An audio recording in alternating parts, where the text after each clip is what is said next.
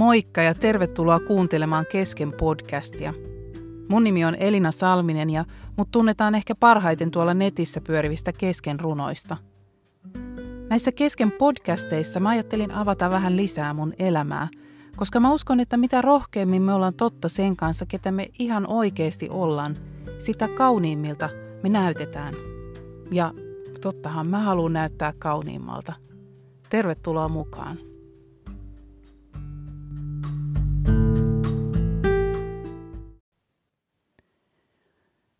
Tässä podcastissa mä ajattelin puhua vähän pettymyksestä tai siitä tunteesta, kun elämä menee jotenkin ihan eri tavalla, miten me ajateltaisiin, että se olisi paras mennä. Ja oikeastaan siihen liittyy itsellä niin kuin semmoinen olo, että ne rukoukset ja ne pyynnöt, mitä mä oon heittänyt ilmaan, niin, niin miksi ne ei olekaan tapahtunut silleen, miten mä oon ajatellut tai miten, miten mun mielestä olisi selkeästi ollut paras – Mulla on tässä tämmöinen aika omakohtainen tunne tällä hetkellä, koska mulla oli sellainen yksi tärkeä aihe, rukousaihe, jonka puolesta mä paljon huokailin tuolla tuosta tammikuusta maaliskuun loppuun saakka. Mulla oli semmoinen aikataulu ja mä ajattelin, että maaliskuun loppuun mennessä tämä, tähän pitäisi tavallaan toteutua. Ja sitten se kuitenkaan ei toteutunut mitään ei tapahtunut. Ja jotenkin nyt ollaan huhtikuussa ja tuntuu, että, että mikä meni vikaan. Että menikö ne pyynnöt tuonne noin niin kuin johonkin kuusellatvoihin, jäikö ne kiinni tänne pilvien alle vai oliko ne jotenkin vääriä vai kuvittelinko mä vaan vai, vai eikö mua kuultu, eikö mua haluttu auttaa – ja varmaan just usein se, että, että jos me ollaan toivottu ja rukoiltu paljon jotain asiaa ja sitten se ei toteudu, toteudukaan, niin tulee semmoinen vähän niin kuin hylätty olo, vähän niin kuin tyhmä olo, että, että mut, on, mut on vaan niin kuin jätetty tänne ja mun, mun ongelma ei ole niin kuin ollut riittävän tärkeä. Ja kun mä tätä mietiskelin, niin oikeastaan ainoa semmoinen semmoinen raamatun paikka, mikä mulla pyöri tässä kohtaa päässä, on tämmöinen Jesajan kirjasta löytyvä kohta, missä sanotaan, että minun ajatukseni eivät ole teidän ajatuksianne, eivätkä teidän tienne ole minun teitänne. Sillä niin korkealla kuin taivas kaartuu maan yllä, niin korkealla ovat minun tieni teidän teitänne yläpuolella – ja minun ajatukseni teidän ajatustenne yläpuolella. Mä olin tässä pari viikkoa sitten lentokoneessa pitkästä aikaa. Sitten oltiin, tota, käytiin mun miehen kanssa tuolla levillä ja, ja tota, nyt uskallan sen jo ääneen sanoa, koska, koska ei selvästi tullut mitään koronavirustartuntaa. Tuntuu aika hurjalta olla aika täydessä lentokoneessa – mutta sieltä taas katsellessa ikkunasta maahan, niin, niin jotenkin se, se perspektiivi taas, taas tuli jotenkin niin kuin konkreettisesti esille. Mä en, ole, mä en muista milloin, että vai onko koskaan lentänyt niin kuin Suomen halki. On varmaan joskus lapsena kauan sitten, mutta, mutta tota, oli hauska katella Suomea, kuinka, kuinka metsät seurasi toisiaan ja – aina sitten välillä näkyi joku pieni kyläkaupunki. Me lennettiin tota päivällä niin, että, että näky, näky hyvin, oli kirkas päivä. Ja kyllähän se sieltä ylhäältä käsin näyttää aina niin hienolta, se näyttää jotenkin niin siistiltä ja, ja kaikki jotenkin kadut ja tiet, niin niillä on joku logiikka, ne on, ne on piirretty yleensäkin aika suoraa tai jotenkin hienosti ne kiertää – hiertää, kiertää kaikki vuoret ja kukkulat ja muut. Minun tieni on teidän teittenne yläpuolella, sanotaan tuossa, ja minun ajatukseni teidän ajatustenne yläpuolella. En mä tiedä, mutta ehkä jotenkin siinä on jostain semmoisesta kyse, että me katsotaan vaan asioita eri perspektiivistä. Me katsotaan täältä oman elämämme keskeltä. Nytkin mä seison autolla parkkipaikalla metsän keskellä. Mä näen puita ja, ja pienen tien, mutta mä en näe kovinkaan paljon. Mä en näe avaraa horisonttia, mä en näe taivasta kuin pieniä paloja. Mä näen niin kuin riekaleita siitä kokonaisuudesta. Ja mä mietin, että pääsiäinen on oikeastaan semmoinen vähän niin kuin pettymysten juhla. Jos sitä miettii niiden opetuslasten tai Jeesuksen ystävien kannalta.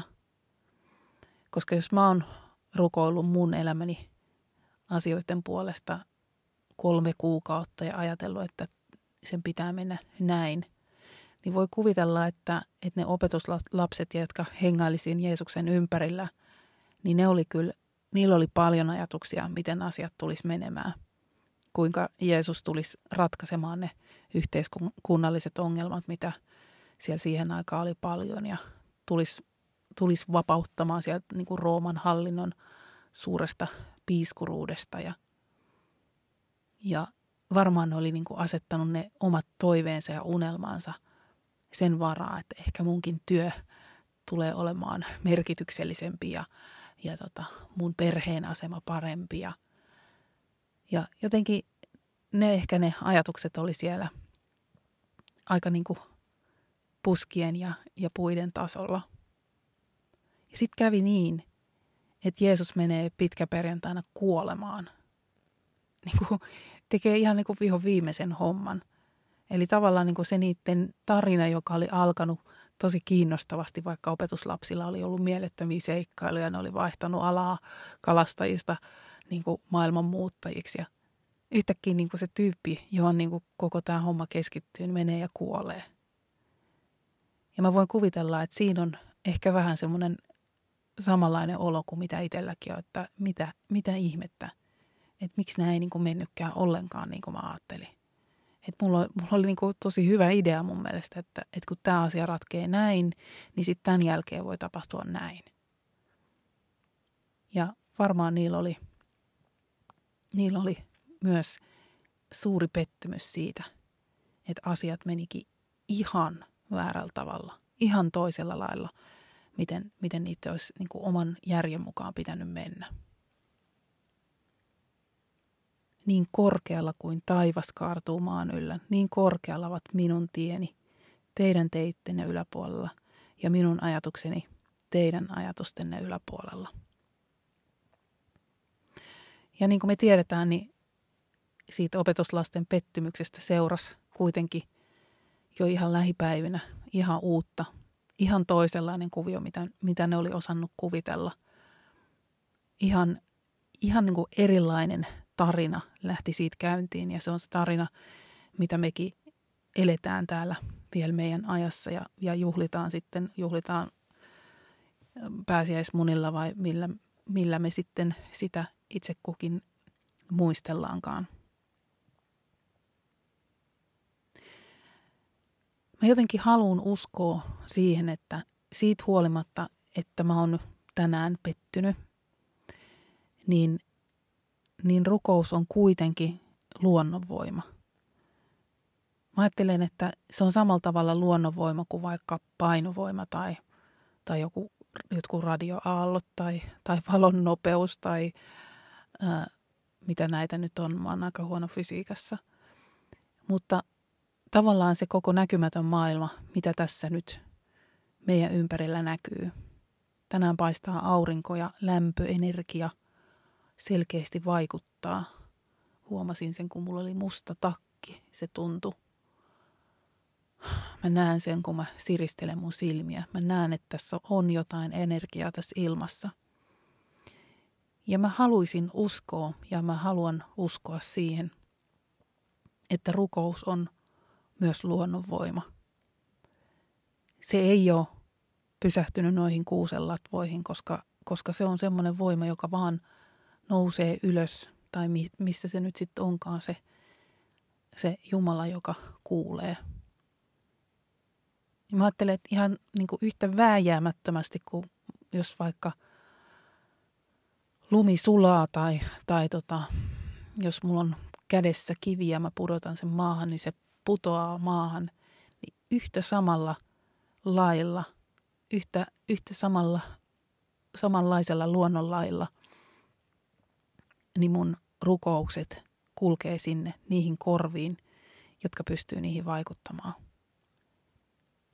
Ja homman nimi on vaan se, että, että mun tiet on eri ja mun ajatukset on eri kuin sillä Jumalalla, joka niihin pystyy jotenkin vaikuttamaan.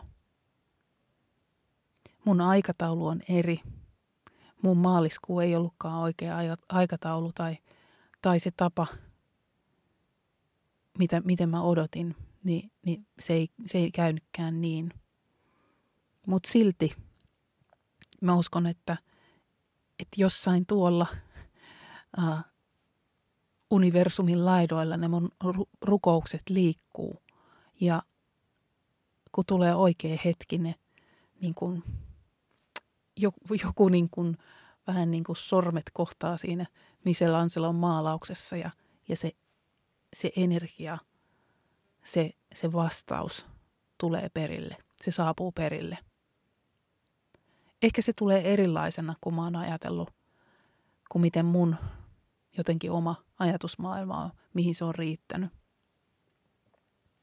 Mä katsoin, että ton raamatun kohdan, kun tuossa puhutaan tuosta, että minun ajatukseni eivät ole teidän ajatuksianne, niin sen ajatussanan taustalta löytyy suunnitelma, juoni, tarkoitus, kekseliäisyys. Mä oon mielestäni aika kekseliäs monessa kohtaa, mutta kyllä mun kekseliäisyyden rajat on aika pienet kuitenkin. Ei ne yllä todellakaan tonne taivaaseen asti. Ei se mun juonen punomisen taino, taito yllä tonne ylös saakka. Tai se, että miten mä näen tarkoitusta eri asioiden välillä, niin en mä osaa sitä, en mä osaa sitä kirjoittaa. Ja ehkä jotenkin pettymyksen tarkoitus, jos nyt tästä tarkoitusta yritetään aina elämässä etsiä kaikista asioista, niin on se, että mä vaan pudotan enemmänkin, enemmänkin mun kädet alas ja huokasen ja sanon, että okei, mä en tiedä. Mä en tiedä, missä kulkee sun ajatukset, sun, sun tiet. Mutta mulla ei ole mun mielestä hirveän montaa muuta hyvää vaihtoehtoa kuin vaan luottaa siihen, että jonain päivänä, jonain juuri oikeana päivänä se ihmeellinen tapahtuu. Raamatussa on monta sellaista kertomusta, jossa tuntuu, että, että tota, Jumala on myöhässä. Ihmiset on, on, on pulassa ja, ja kiukkusia ja, ja tapahtuu jopa sellainen, että se – Jeesuksen yksi lasa, ystävä Lasarus ehtii kuolla, kun Jeesus vaan hengailee muualla ja parantelee muita sairaita. Ja, ja ne ystävät siinä vierellä niin kuin varmasti kokee sellaista suurta ärsytystä, että et, et, miksi et sä tehnyt niin kuin me ajateltiin. Et, mehän tiedettiin, että sä pystyit hoitaa tämä homma, mutta miksi sä et, miksi sä et hoitanut tätä? Miksi sä et niin kuin tehnyt sen meidän oman kekseliäisyyden mukaan? Ja sitten kuitenkin Jeesus tulee ja hoitaa sen omalla tavallaan. Ja silloin herätti esimerkiksi sen kuolleen Lasaruksen haudasta, joka oli tavallaan vertauskuvallinen sitten Jeesuksen omaan kuolemaan liittyen. Ja sitten ehkä sitten sen pääsiäisen jälkeen ne palat rupes pikkuhiljaa loksahtelee paikoilleen että ai niin, että tämä liittyy tähän.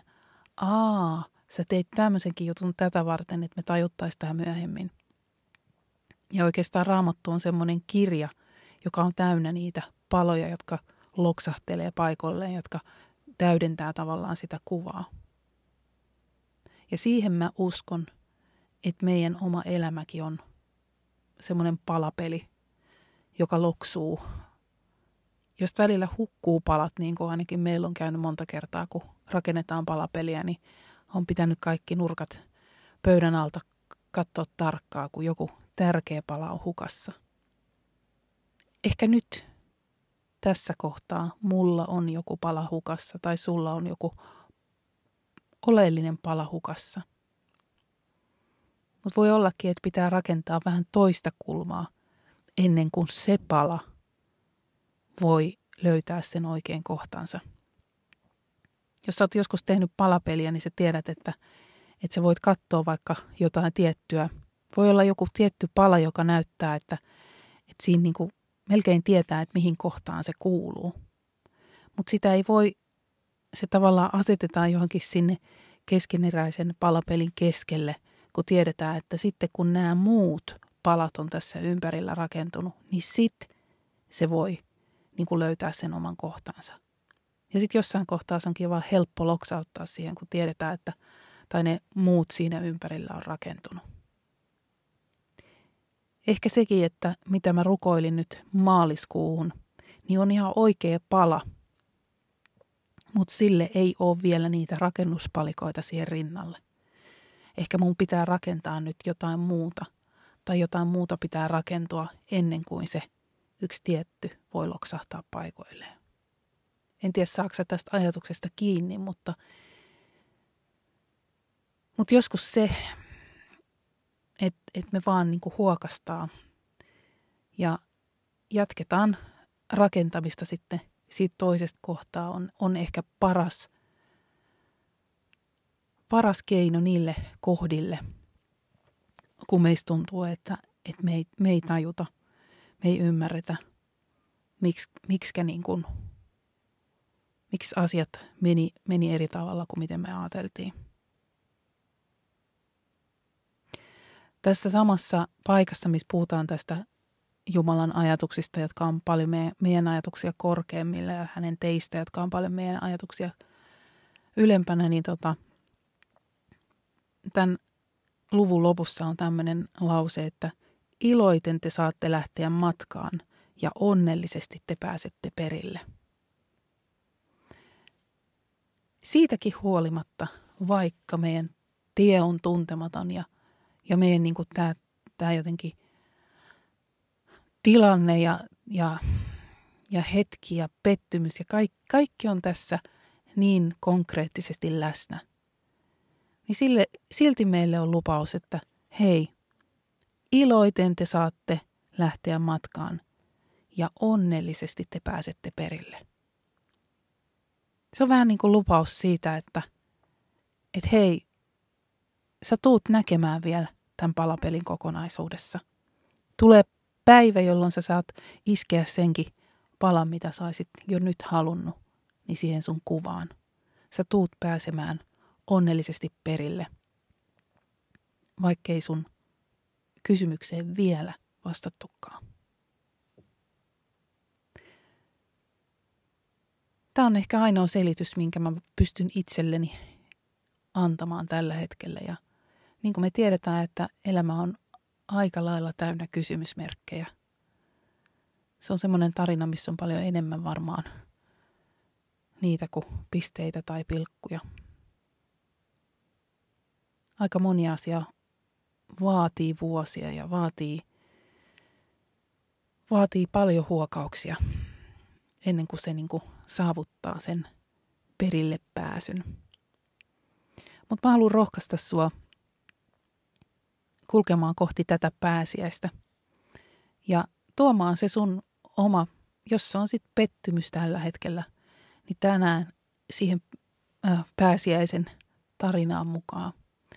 Ja ehkä jopa pudottamaan sen siihen perjantaina sun mielikuvissa siihen ristin juurelle sen pettymyksen.